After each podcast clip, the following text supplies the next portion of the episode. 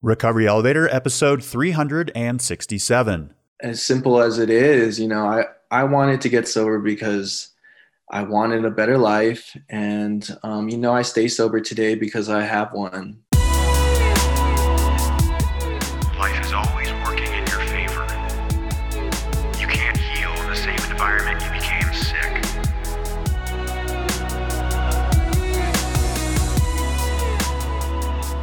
Welcome to the Recovery Elevator podcast. My name is Paul Churchill. Thank you so much for joining us today. On this episode, we've got Aaron. He's from San Antonio and took his last drink on May 22nd, 2019. Great job, Aaron. Now, before we get any further, let's hear from our newest sponsor, Kala Brands, and I'm super excited to be working with them. Founded in Northern California, the team at Kala Ukulele has been designing and building ukuleles for over 15 years. Today, Kala is the most popular ukulele brand in the world. Kala's mission is to create affordable and high quality ukuleles at every price point. The ukulele is super fun and fulfilling. Anyone can learn. And if you don't believe me, you can always ask Paul. This instrument has a remarkable ability to keep you feeling calm, centered, and rejuvenated as you learn, grow, and pursue your life in sobriety. If you're interested in learning more about Kala, their instruments, and even get free lessons and tips on how to play the ukulele, then head over to Kala's website. You can also use our link, kalabrand.com forward slash elevator, for 15% off on your first purchase at Kala. That's kalabrand.com forward slash elevator. And if you're wondering what a Kala brand ukulele sounds like, here you go.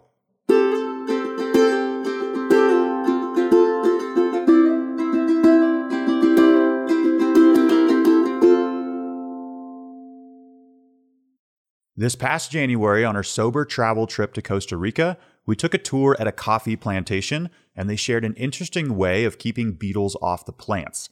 Since everything is organic and they don't use harmful pesticides, how do they keep an invasive beetle species away from the coffee seed? Well, this is how. They place alcohol in a cup with a basin of water below it. The beetle consumes the alcohol, it gets drunk, falls into the water, and then drowns. I kid you not. This is an actual effective way of keeping the plants beetle free. Every coffee plant on the plantation contains this apparatus. Unfortunately, this happens with our species also. If you have a blood alcohol content of 0.10 and the legal limit is 0.08, then it turns out you have a 10 times higher chance of drowning if you are near a body of water. So, since we are nature, alcohol has the same effect on humans. In fact, more than half of all human drownings involve alcohol. What can we derive from this? Well, alcohol is shit unless you want to protect a coffee seed from beetles. Check this out. This is pretty cool. So last May, Denver, Colorado had its first alcohol free bar open its doors. Today, the AF bar called Awake is now franchising. How cool is that? Not only is Awake flourishing, it's entertaining the idea of franchising across the country. Now, I'm no Napoleon Hill, but the idea of expansion presents itself only when a project or business is thriving. Alcohol free bars or places for social gatherings that don't sell alcohol are gaining in popularity, without a doubt. At first, they started in larger markets such as London, New York, and Singapore, but as the movement to find altruistic connection without alcohol intensifies, the market is responding to this demand, and AF bars are opening up in smaller markets as well. I love it. In fact, a goal of mine is to open an in person cafe RE in the future, so stay tuned. Okay, let's get started. Today, I want to cover why geographical cures don't work. Well, let me rephrase that actually. I want to cover why geographical cures don't work in the long run. First off, let's cover what a geographical cure is. A geographical cure is trying to fix a drinking problem by relocating geographically. This doesn't always have to be moving or calling a new place home, but this is probably the most common type of geographical cure. We also do this with jobs and relationships, not just a drinking problem, and that strategy with jobs or relationships rarely works either, and here is why. So, two episodes ago, in episode 365, I talk about the quote, the opposite of addiction is connection. It's a big hitter, heavy hitter quote. I say it's nearly impossible to connect with others in the outside world if we are disconnected within, and this is the same reason why geographical cures don't work. Don't get me wrong, getting out of a toxic environment is a solid choice, but if you're not doing the inner work, it's only a matter of time before the drinking ramps up again. I've interviewed countless people on the Recovery Elevator podcast who have said something to the tune of, I moved across the country only to find myself drinking the same, if not more, than before.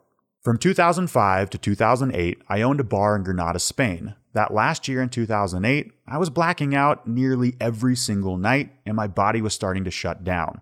In February of 2009, I made a smart move. I ate my pride, I took off my ego hat, and I walked away. As in, I lost everything.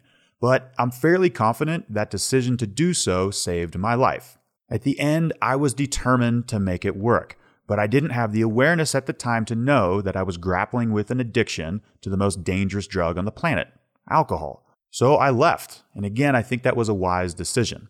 And when I left, I was convinced my drinking problem was going to stay on that side of the Atlantic Ocean, which it did. However, I wasn't doing any recovery work or inner work, and after a couple months of returning, I was blacking out again. Not every night of the week, since I was no longer an alcoholic running a bar, but the same drinking patterns emerged. In 2009, I did another geographical cure. In my late 20s, I recognized something was off, something was out of balance. But what was it? I had no idea. I couldn't figure it out. Even though I found it nearly impossible to stop drinking once I had started, and once I'd started drinking, I almost always blacked out, there was no way it could have been alcohol, right? Of course not. So at that time, I began working with a therapist. And after three to four sessions, I remember her interrupting me and asking the question Paul, do you think you have a problem with alcohol? Or maybe you're an alcoholic? I was perhaps open to exploring the idea until she said the word alcoholic. I remember this very clearly. So there was no way I was an alcoholic because swirling in my mind were several reasons and justifications of why I wasn't. So after a short pause, I said, no, I don't think I have a problem with alcohol. Now, the truth is, I wasn't lying. Again, I didn't have the awareness at the time to recognize that yes, I did have a major problem with alcohol. That's one of the most dangerous things about alcohol. We are almost blind to the destruction that it is causing in our lives. On top of that, we convince ourselves that alcohol is adding value to our life when it's really destroying us one hangover at a time. So in 2009, I made my second geographical cure from Colorado to Seattle, Washington. I'll let you take a guess of what the outcome was. Yep, within a couple of weeks this time, and not months, I found myself replacing my new roommate's bottles of whiskey a couple times a week. Are geographical cures a total waste? No, not at all. As I mentioned earlier, if you're in an environment where it's nearly impossible to stay away from alcohol, or your health and well being is severely compromised, then yes, removing yourself from that environment is a very smart move. Even if similar drinking patterns shortly return, we still experience a brief reprieve from alcohol, and we then gain insight on what's working and what isn't.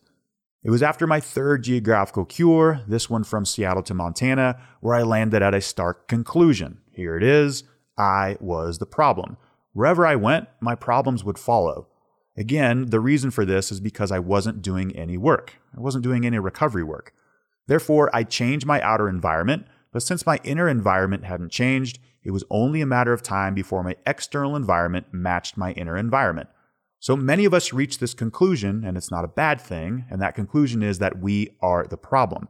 We usually get there by a couple failed geographical cures. But labeling the geographical cure as a failure isn't accurate because the failure then helps shine the light on where we need to go in the future which usually is A, we are the problem, and B, we need to do something different, and that usually leads to inner or recovery work. I want to cover the flip side of this topic. Can we thrive in unhealthy environments if we are doing the inner work? So, in the short term, I believe this is yes, and in the long term, no. If we are doing recovery work or inner work, we usually end up leaving these toxic environments, and here's a big reason why.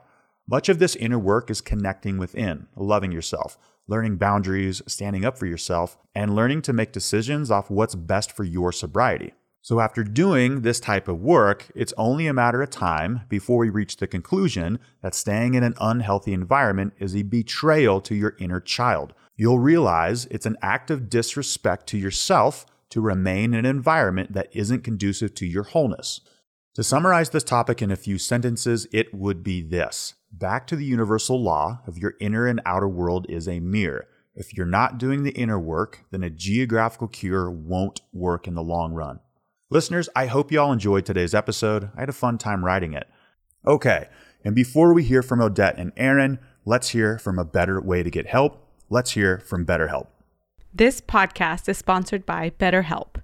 BetterHelp is the best online therapy option that currently exists on the market. Mental health matters, and as we continue to live through these stressful times, it has become more and more evident that we need to have someone that can help us process our emotions and navigate the challenges of sobriety. BetterHelp will assess your needs and match you with your own licensed professional therapist. BetterHelp provides a broad range of expertise which may not be locally available in many areas. The platform is super easy to navigate as you can log into your account at any time and send a message to your counselor. You'll get a timely and thoughtful response, plus, you can schedule weekly video or phone sessions with your counselor.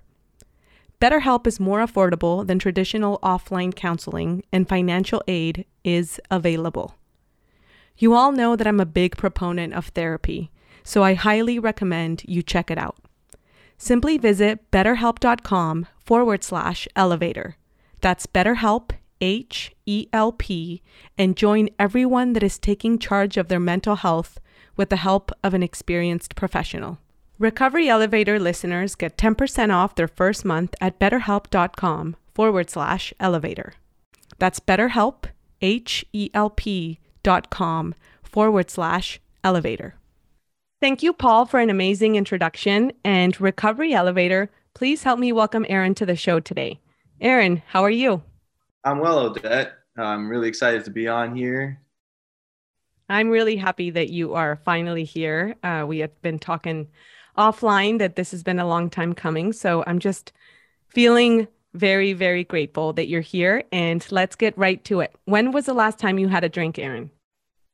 Uh, so my sobriety date is May 22nd of 2019. And how do you feel? Uh, awesome. Uh, never felt any better. Yeah, I feel great. Hmm. And can you give listeners a little background about yourself first? Can you let us know how old you are, where you're calling in from? What do you do for a living? What do you like to do for fun? Just a little background on yourself. Of course, yeah. So uh, I am 27 years old. March 31st is, of 94 is my birthday. So uh, in March, I'll be 28. I am zooming in from San Antonio, Texas uh, is where I live. I've been in Texas for about five years now. I'm originally from Los Angeles, California, and I work in finance and just got a promotion into the wealth management department for a corporate bank I work for in September of last year. It's what I do for a living. And what do I like to do for fun? I'm a big, big family guy, fun uncle. I love hanging around with my nieces and nephews. I love going on hikes with my family. We do food truck Fridays with my cousin. Um, so that's something that I really look forward to every Friday. and yeah, I just like to get outside and and uh, be around other people who are kind of like me. I love that. And it is Friday today. So are you going to eat some dinner at a food truck later? Yeah, for sure. We like to try all different types of uh, foods. Um, so we go to different type of food trucks all throughout San Antonio. We even drove up to Austin, which is like about an hour and a half, two hours from San Antonio. Go to the food trucks up there. Yeah, definitely something that's on our agenda tonight. Oh, that sounds really fun, Aaron. Thanks for sharing. And you know, it sounds like you know you've got a stable job. Family is one of your values. You like being outside and having fun. So what role did alcohol have in your life? And just tell us a little bit about your history with the substance. You know, when did you start drinking? When did it start becoming an issue? And what got you to start quitting and here with us? Yeah, so alcohol really was like a uh, best friend of mine. I started drinking pretty early on.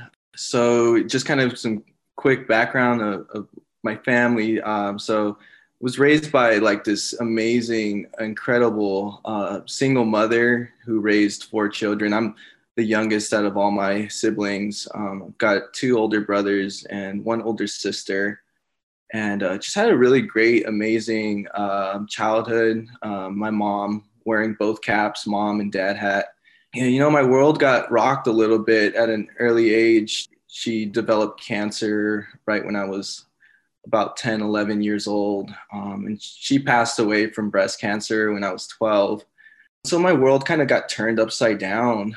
And, you know, my mom was just a just an incredible uh, person that um, literally went to any lengths to make her her children happy. You know, we went to private Catholic school. She like literally did like the impossible. Like there's so many times where I just think about like all her sacrifices and struggles she you know um, and she just never ever portrayed that she was ever struggling. Even though of course she was single and just like she was also a business owner. So anyways got into high school dealing with um, you know i was 12 years old and graduated eighth grade and uh, processing this quick life event. Uh, life really happened very fast. Um, after my mom passed, uh, we were made with a decision, my other brother and I, to um, start living with my older brother or my older sister. We almost had to like choose between the two, which was a tough decision. And so, like coming into high school, uh, I really didn't know anyone. Went to um, a private Catholic high school in the San Fernando Valley.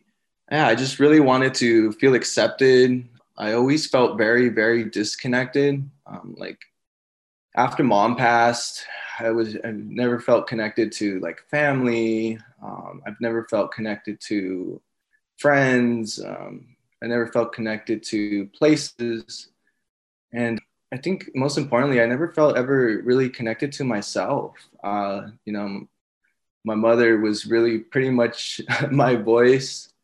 My uncles and people that saw me growing up described it as like I was always just clinging to my mom's leg. So, yeah, when I found alcohol, it was about maybe sophomore or junior year of high school. Oddly enough, I became like this really, really accepted, popular guy without even trying, really. Uh, I just you know, wanted people to accept me. So I saw that alcohol was that answer. From the very time first time I drank, I like to think that like my my disease progressed, but like like reflecting back on that very first time I drank um, around these this group of people, uh, like I ended up like blacking out. Basically, it was you know I I had that first drink and I immediately wanted the other one. And again, it was this way of like finally feeling a part of somehow. So that was um, how alcohol got involved in my life. And uh, yeah, it was just like this, uh, almost like a, uh, like an, like a third arm or something. yeah. I mean, Aaron, thank you so much for sharing. And I'm so sorry for your loss. You know, I'm a mom and 12 is so young, uh, you know, and that had to be so, so, so painful and probably still is, you know, that will always be a part of of you and your story. And can i just ask like i know you said those years afterwards were really fast but when it happened do you recall because alcohol wasn't introduced till later. So do you recall how you were even attempting to process? Did you cry a lot? Did you like disassociate? Do you remember how you dealt in those initial stages with that like tremendous loss? You know, that's such a good question, Odette. Like I really had no time to process um, my mother's passing. Um, I just felt like we had to figure out so much um, because she was like the only one who took care of all of us um, and there was these big decisions for my older siblings and then like my brother who's like a year older than me um, we just immediately had to make this decision whether to like live with my older brother live with my sister no time to really even process, you know, the the death of my mom, to be honest. And so, yeah, I, I it's almost like kind of a blurry uh, Mhm. time period for me, to be honest. Yeah, and I bet that when, you know, your brain understood what was happening when you introduced alcohol, it was almost like a pressure release, like a valve that got open, like woof, like it's crazy how we can store that when we don't process it in real time. And yeah, it's just sounds so painful. So once again, thank you for sharing. You know, when logistics, what you were saying about your siblings meet emotional overwhelm, it's so crazy how the logistics always take priority, right? Because ha- life is happening outside of us. You have to deal with what is happening. But then what about everything that's happening inside of us? You know, that stuff that isn't tangible. It's it's so wild how we can just kind of hit pause and keep moving around in the world. So I'm curious, Aaron, like what happened in high school, you know, as you were reaching the end of high school and you were already drinking, how did it start progressing? Yeah, so it started progressing senior year, and yeah, it's it's you were mentioning about how uh, when alcohol was introduced, it you know that's what the type of relief I got. You know, you were describing that, and um, I was it was just that drink. And it's like ah, you know, it's like I drank because I either wanted to feel or um, I wanted to not feel. You know, and that was the role that alcohol uh, played for me. And as selfish as this sounds, you know, for me, alcoholism like is defined in one sentence is how I feel is more important than anyone or anything in the world. So coming up into this like senior year, another big life event, uh, I made this crazy decision to go live in Cedar Rapids, Iowa. Um, my sister still lives out there. She got pregnant with my niece, and uh, she was. My mom was really big about family, and uh, she embedded in us like, uh, you know, if any of you guys are ever struggling, like you guys better like be there for each other. Thanksgiving and Christmas dinners at the dinner table, she was so big about keeping the family together, like under any and all conditions. Her family was so like the opposite of that. My mother's uh, sisters and brothers were like the type of family like just like never talked to each other. It was almost like they weren't even brothers and sisters. So she didn't want that for us. And uh, as a as a kid, going to those holiday dinners and you know her voice just re- replaying in the back of my mind. I, I was just trying to wear like these masks where I was like trying to satisfy everyone around me my friends in high school, my my siblings. And so my sister got pregnant with my niece. And so a long story short, I just after senior year, I was like, you know, I'm not growing. I'm not like advancing in my life out here in California. Um, as much as I had like so many quote unquote friends um, that I thought were really like close friends. I made this big life decision to live out in um, Iowa, where my sister moved, and that's where really the Midwest, like man, my um, drinking progressed so much out there. And talk about a big change of scenery from like beautiful, sunny, um, like great weather all the time in California to like you know harsh winters in the Midwest. Yeah. And then, you know, you did say that in high school you were popular and you had friends. And I love that you said that it was just surprising because you weren't even trying. So, in terms of, you know, that big transition to the Midwest, let alone like the weather and all those other things, were you able to find community and friends right away or other than just the move? What else do you attribute the progression to? Were you just like drinking alone? Were you going out to parties a lot? What happened afterwards? So my um, older brother, who's a year older than me, he moved out there with me. I wasn't gonna go alone, so I had his company. You know, pot and marijuana is also in my story. So like me and my brother, we moved out there. I was thinking I was just gonna get like a job and like kind of start progressing in my career, things turned out to be completely different than what I expected moving out there. And expectations are just like resentments under construction, you know, something that I hear often in like the recovery world. And so I had like all these expectations of what like my life was going to be when I moved out to the Midwest because, you know, my sister was promising us like a new start. And, you know, this was just kind of like the beginning of my uh, drinking and into the progression of it. And so my sister would go full time and I was taking care of my niece up and I raised basically um, my niece until she was about three or four years old. Um, my sister got me a job out there uh, working for a call center in customer service. And, you know, I, I, I was really, um, didn't have much of a community, but I had coworkers and people that I met at work. A lot of them were a lot older than me. And the Midwest, uh, you know, with harsh winters, there's not really a whole lot to do out there. So a lot of them drank, drank pretty heavily. Um, and so I felt, again, just kind of like a part of the this drinking culture that I just kind of like morphed into. And then I just started hanging around like the wrong crowd, I guess. You know, like people who are a lot older than me who are just like, you know, drinking their lives away. So yeah, that's kind of where I got involved. I got a roommate without going off topic too much. My sister ended up like parting ways from my brother and I. Um, it was obvious as to why she did that. It was because, you know, she didn't want, you know, her brothers to be like smoking pot and, and drinking around, you know, her daughter. And you know, I, I, I had resented her for some time because of that, because uh, she like kicked us out of the house and like we like we're like in the Midwest, like not knowing anyone. It's like, what do we do now? and um, yeah, so I hope that kind of answers your question. Yeah, totally.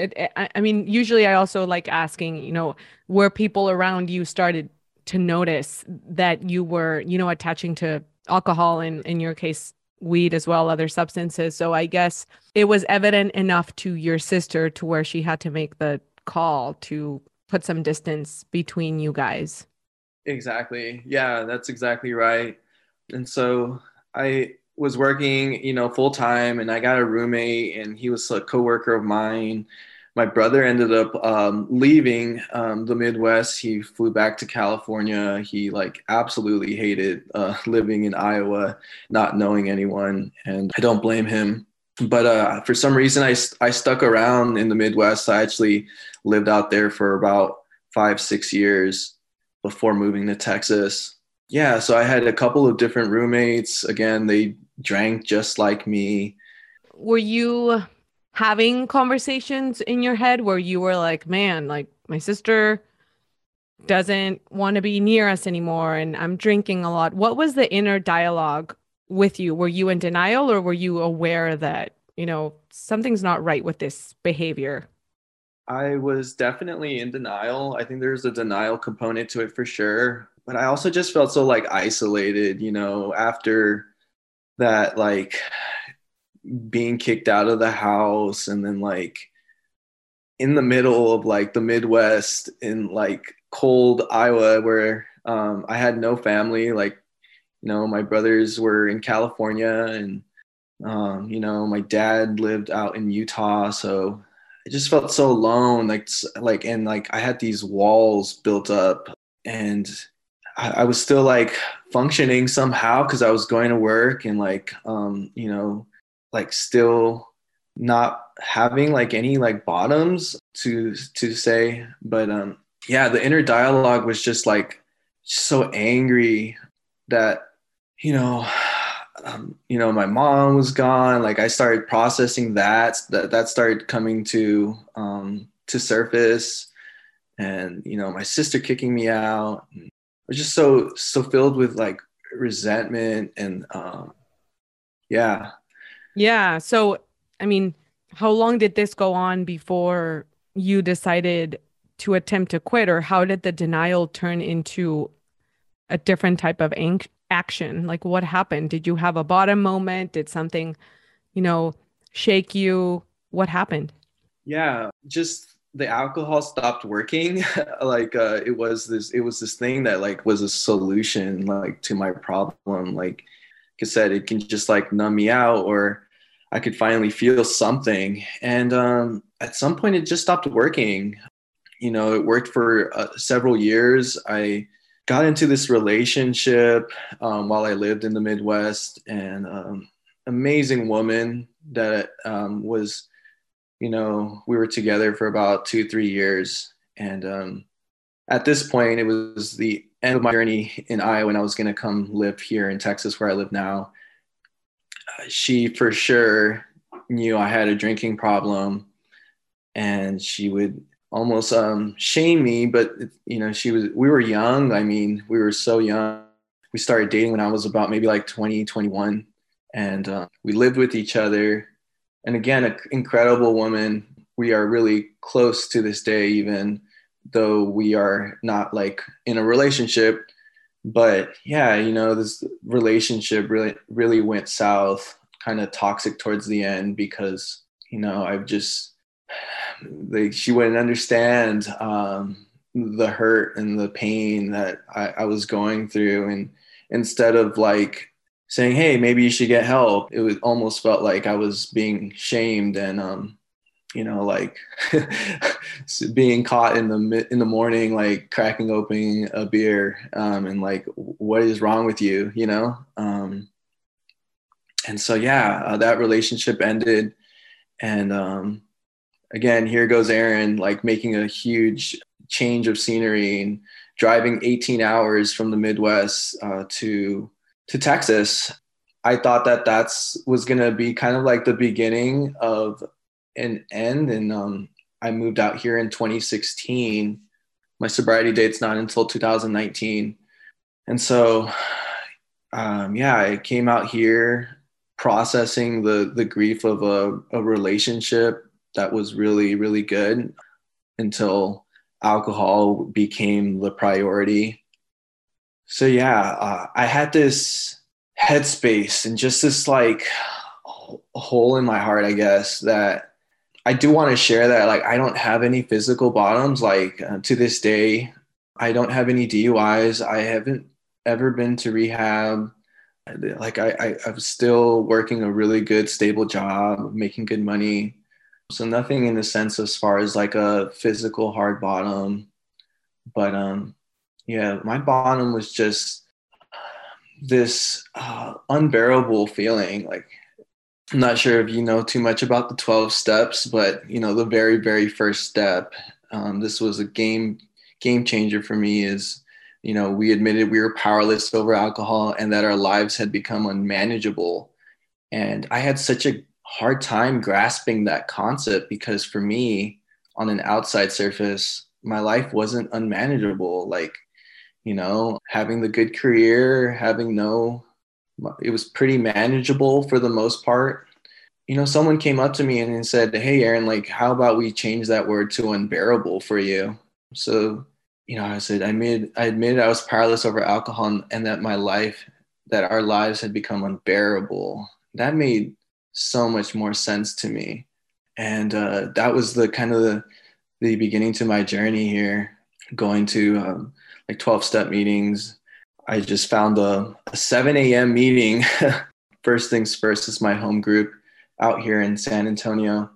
I don't know why I just felt so pulled to go to this um, kind of group and and yeah, um, I just started having some discipline and and waking up every morning and and having this routine that was such a big again game changer for me getting up that early and having a routine.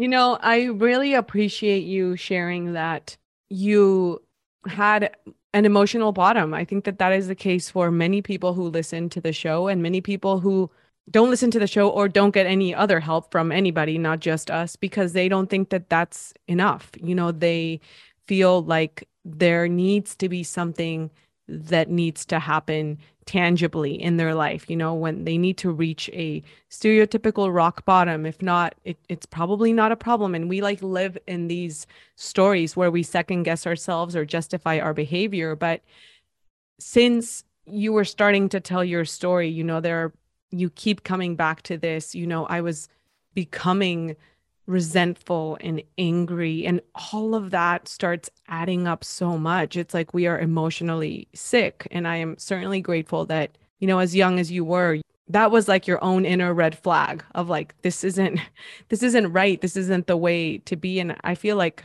i keep thinking about your mom and a big part of me wants to credit her for just instilling values that probably made it easier for you to feel like this is off. This isn't right. This isn't good for me you know? And i just i admire how brave you were because it's really hard to get there on our own.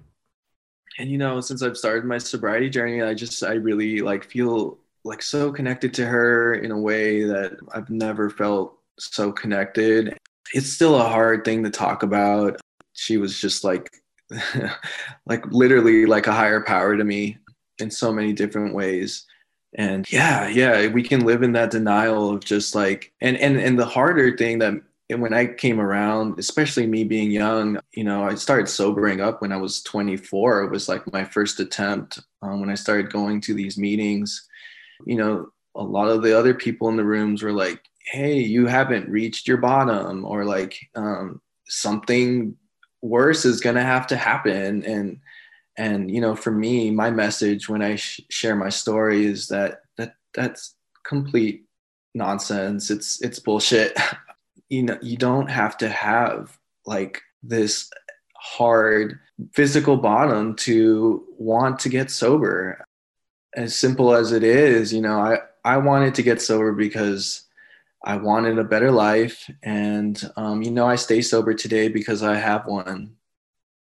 And tell me a little bit more, Aaron, of that initial chapter in your journey. You know, we're now in 2022. So you stuck to this morning meeting, uh, you got the momentum going. What other things were getting you through those first few weeks, first few months, which are typically the hardest?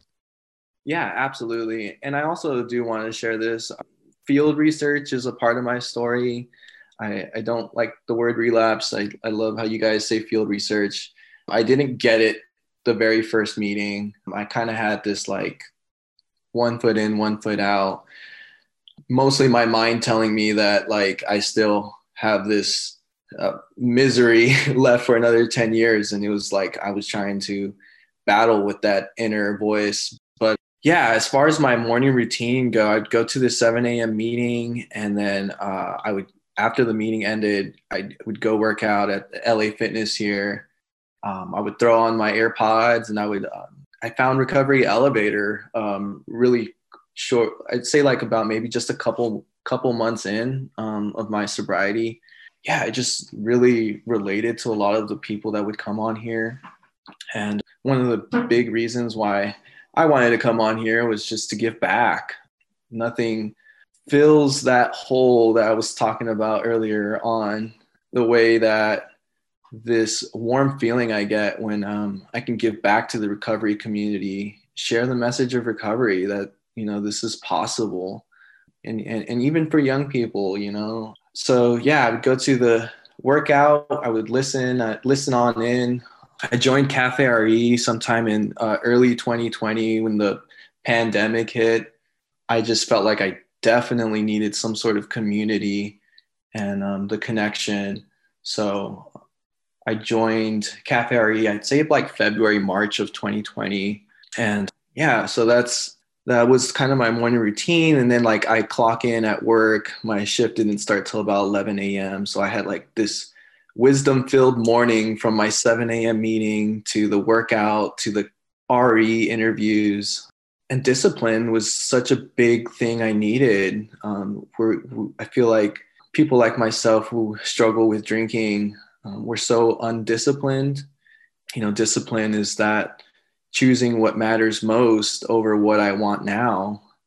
And there was moments, you know, in early sobriety where I was like, oh, it'd be easy to check out or uh, I want to change how I feel now, but the discipline and, and the recovery community has taught me that um, I can choose what matters most. And what matters most is my health, my career, my family, breaking the cycle. You know, alcoholism has ran in my family for generations. I think we've talked about um, our parents in recovery, and mm. yeah, my dad's coming up on 16 years um, in March, and so um, yeah, I just thought I'd share that.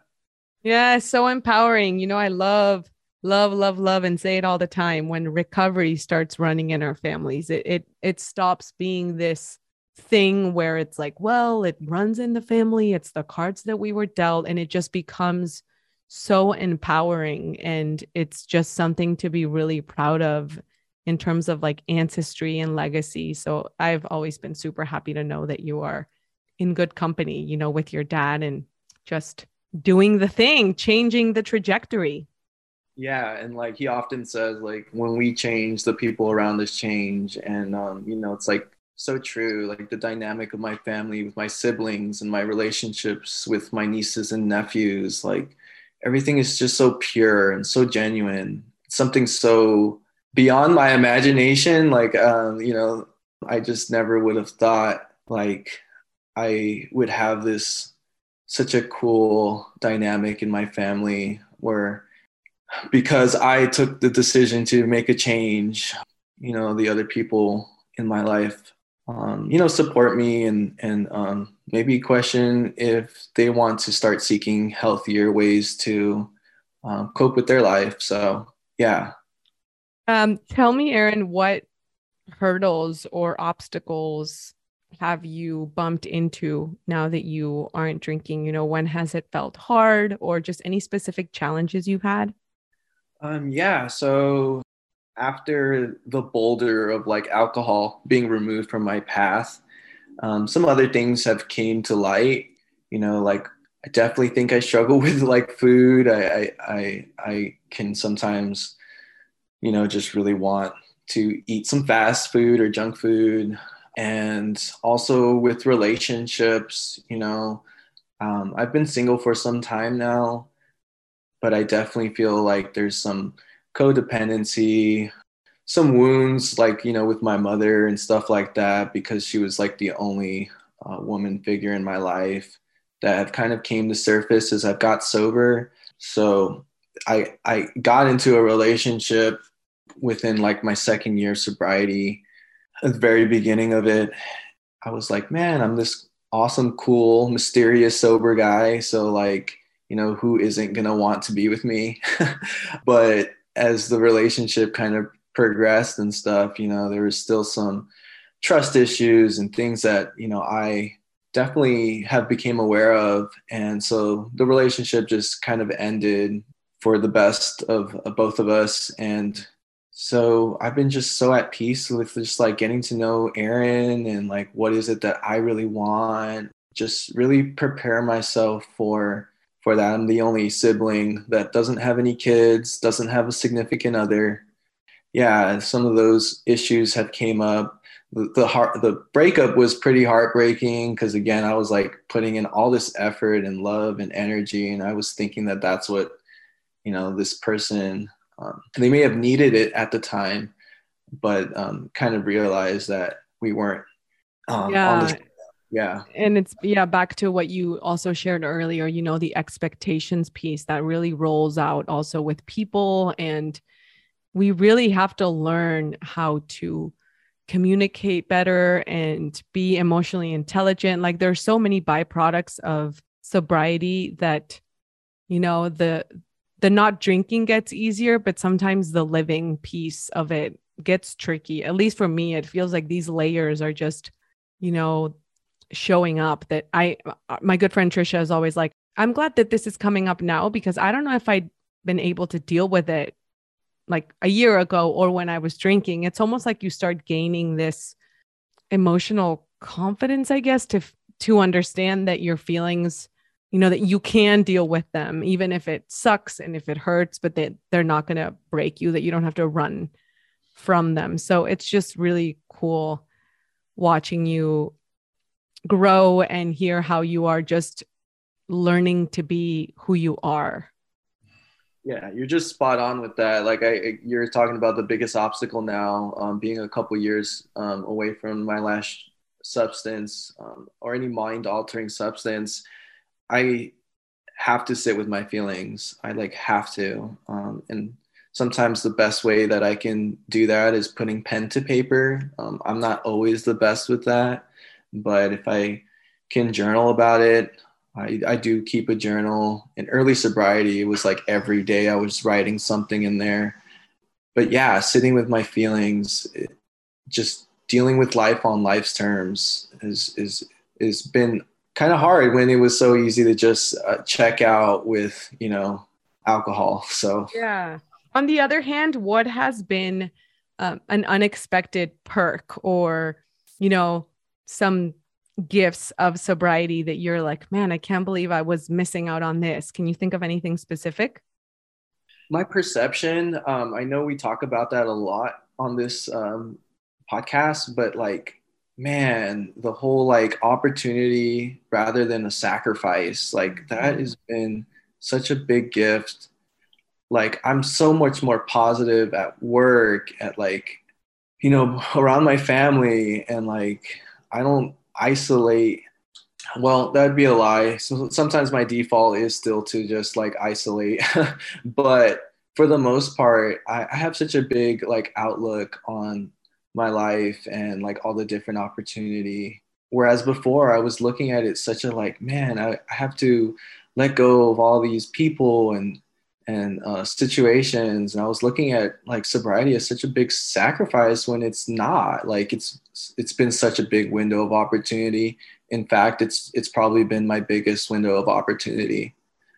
Love that because honestly that is one of the things that if you're new in sobriety or if you're still kind of in that little denial window you hear that phrase and you're like oh screw that, you guys. Like, no, like it's not an opportunity. You know, you have to be ready and it clicks. And once it clicks, you truly believe it. And it's just such an inner process. So I'm just really happy that that mindset mindset shift has happened for you because I mean all of our journeys are different but sometimes those chapters of feeling like it isn't fun and feeling like you're missing out when you're in those chapters it's hard. Like when you're someone was saying the other day you know when you're not having fun drinking and then you're also not having fun not drinking. You're just kind of in this weird limbo where like both situations suck because you still can't feel and transition into that opportunity mindset that just comes to us at all at a at a different time and no one can really force that into your subconscious so i'm just really glad to hear that aaron and you know, it's just, it, it's really refreshing. I know you're young and I'm just really, really happy that you have found all of the possibilities and have felt the potential of who you are and who you can be without drinking. Yeah, I mean, there's definitely so many gifts that have been given in sobriety, and credit to Recovery Elevator and Paul because I remember the moment at like being at the gym and like hearing that and like the opportunity rather than the sacrifice that was literally happened like while I was listening to the podcast. And yeah, I, I too was stuck in that like, how am I going to get sober? And I'm never going to get sober. So like I was in this between of like, you know, missing out. I'm too young. I'm, you know, I'm to lose all these friends. And what about, how I look, you know, it's just like so so ridiculous, and uh, it's been such a relief, like letting that go as I've, I've as I've been on this path. So good to hear, Aaron. And we have reached the rapid fire round. So I'm going to hit you up with some questions. And if you can answer them in 30 seconds or less, that would be fabuloso. Are you ready? Yes, let's do it. Okay. What would you say to your younger self? Uh, I love you. You are incredible. You are incredibly courageous. What is your favorite ice cream flavor? Oh man, I love fruit in my ice cream, and my favorite ice cream is strawberry ice cream. What is a light bulb moment that you have had during this journey? The light bulb moment was the shift in my perception um, during this process, looking at my sobriety as an opportunity and not a sacrifice. Yes. And what parting piece of guidance can you give to listeners who are thinking about ditching the booze? Um, it's time we face it. You know, there's no way around it. There's no way over this. Um, we can do this, and uh, we just the only way is through. I love that. The only way out is through. And before we depart, Aaron, can you give listeners your own, you may have to say adios to booze if line? Oh man, yeah, I was thinking about this one. So you may need to say adios to booze if you black out early sometime in the morning and uh, you wake up around midnight later on that day and your brother is telling you that you met the head of security at a mall you don't even remember being at and being banned from the mall. Aaron, I'm so, so grateful that you don't have to deal with that anymore and that you're sober. Thank you for joining us on the show. I appreciate you so much and we'll be in touch. Yeah, much love, sister. Thank you so much for having me on. Much love back. Bye. Happy Friday. You too. Bye. Very well, Timari. That wraps up our interview for today. And before I say adios, I want to remind you today that baby steps and small progress is still progress. We tend to assess and evaluate ourselves regularly, and I always say that we are too hard on ourselves. What's something small that you've recently done for yourself that is moving you in the right direction? I hope that you're taking inventory of all of those smaller things as well, because they do add up and you are doing this. We are doing this. This whole idea of baby steps adding up always reminds me of the compound effect. I think the author is Darren Hardy. And even though it may not feel like it or seem like it, all of these little, little, little decisions do add up in a way that you'll be able to look back and be proud of every one of those little micro decisions. So keep going, don't give up, and make it a great week. Remember that you're not alone, and together is always better. Recovery elevator, we took the elevator down. We need to take the stairs back up. I love you guys. The story. Get out of the story and use the mind to locate the body. Move the energy inside by talking, walking, and most importantly, trusting that the body already knows how to do so. We cannot fight a drinking problem or an addiction because it's trying to tell us something and we must listen. It's nudging us in a certain direction. Listen to the heart and follow your gut intuition. This will never mislead you.